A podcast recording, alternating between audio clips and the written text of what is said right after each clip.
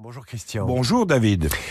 Ce matin, les conflits de forte intensité Russie-Ukraine ou Israël-Hamas ne doivent pas faire oublier le continent asiatique qui constitue une réserve de tension, notamment à Taïwan, qui est appelé aux urnes le 13 janvier, c'est dans quelques jours, sous le regard de la Chine populaire. À quoi faut-il s'attendre? 2024 sera une année électorale majeure. Les électeurs de 76 pays se rendront aux urnes, soit 4,1 milliards de personnes, ce qui représente 51% de la population mondiale.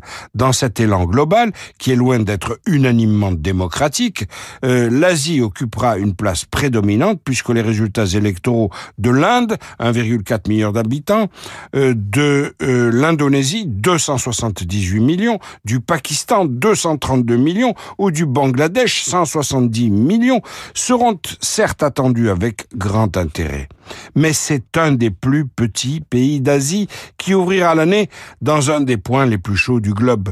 Le 13 janvier 2024, l'attention sera en effet fixée sur Taïwan, dont le scrutin est très important pour définir l'attitude et la stratégie de la petite Chine démocratique face aux géants constitués par la Chine totalitaire. Alors quels sont les enjeux de ce scrutin?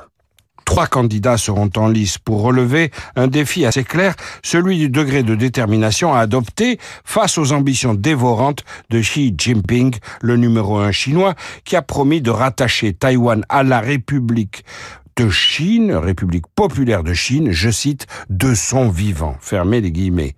Le candidat qui part favori, William Lai, est actuellement le vice-président de Taïwan, car la présidente euh, sortante, euh, la euh, médiatique Tsai Ing-wen, qui termine son deuxième mandat, ne peut plus se représenter. William Lai appartient au même parti démocrate progressiste que sa prédécesseuse, un parti qui réaffirme haut et fort son farouche attachement à l'indépendance de la petite île de 23,5 millions d'habitants.